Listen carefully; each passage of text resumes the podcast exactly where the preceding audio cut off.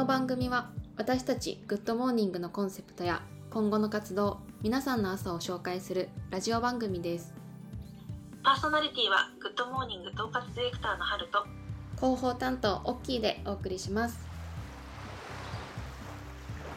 今回は去年の11月3日文化の日に行った鹿児島の霧島アートの森という美術館で開催した朝活プログラムについてその時の気持ちよさが忘れられないのでラジオで紹介しようと思います。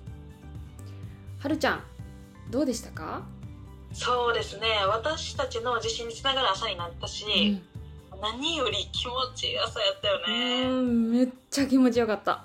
そう。でこの日はモーニングヨガストレッチを開催したんですけど、うんうん、鹿児島の湧水町にある霧島アートの森について少しご紹介いたしますと、はい、鹿児島県霧島アートの森は鹿児島県の芸術交流拠点施設で、うん、森の中に現れる近未来的な建物と、うん、その森が一体になった野外美術館なんです、うんうん、豊かな自然の中に芸術作品が散りばめられていて森を散策しながらアートに触れることができます、でまたインスタグラムでも草間弥生アートの写真がたくさん投稿されているので霧島アートの森で検索してみてください、うん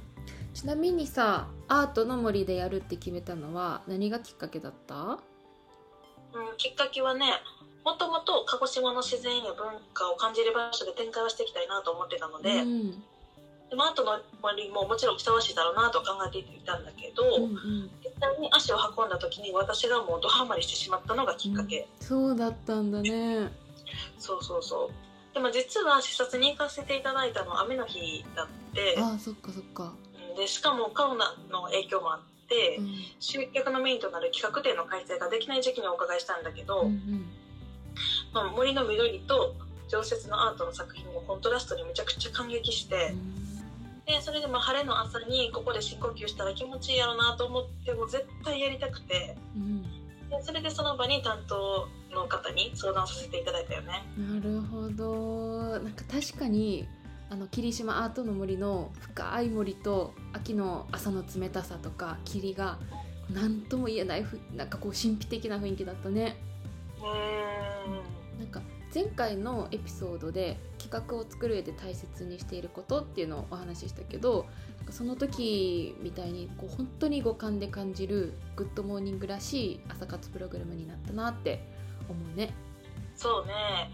で当日もわざわざ足を運んでくださる方がとても多くて、うん、確かに。で GoTo キャンペーンも使って県外からお客様が来てくださって、うん、私たちの自信につながる企画になったよね、うん、確かに本当に。何よりこう来てくださったお客様が皆さんこう気持ちいいなっていう表情されてたことととプログラムの後にさゆっくり美術館を回ったり森の中を散歩されたりしてて皆さん素敵な時間をそれぞれ過ごされてたんだなって思ったらすごい嬉しかったね。うんうんうんで前回もお伝えしたけど朝活プログラムという企画を通してその場所の付加価値も高めていくのが私たちの役割かなと思っております。うん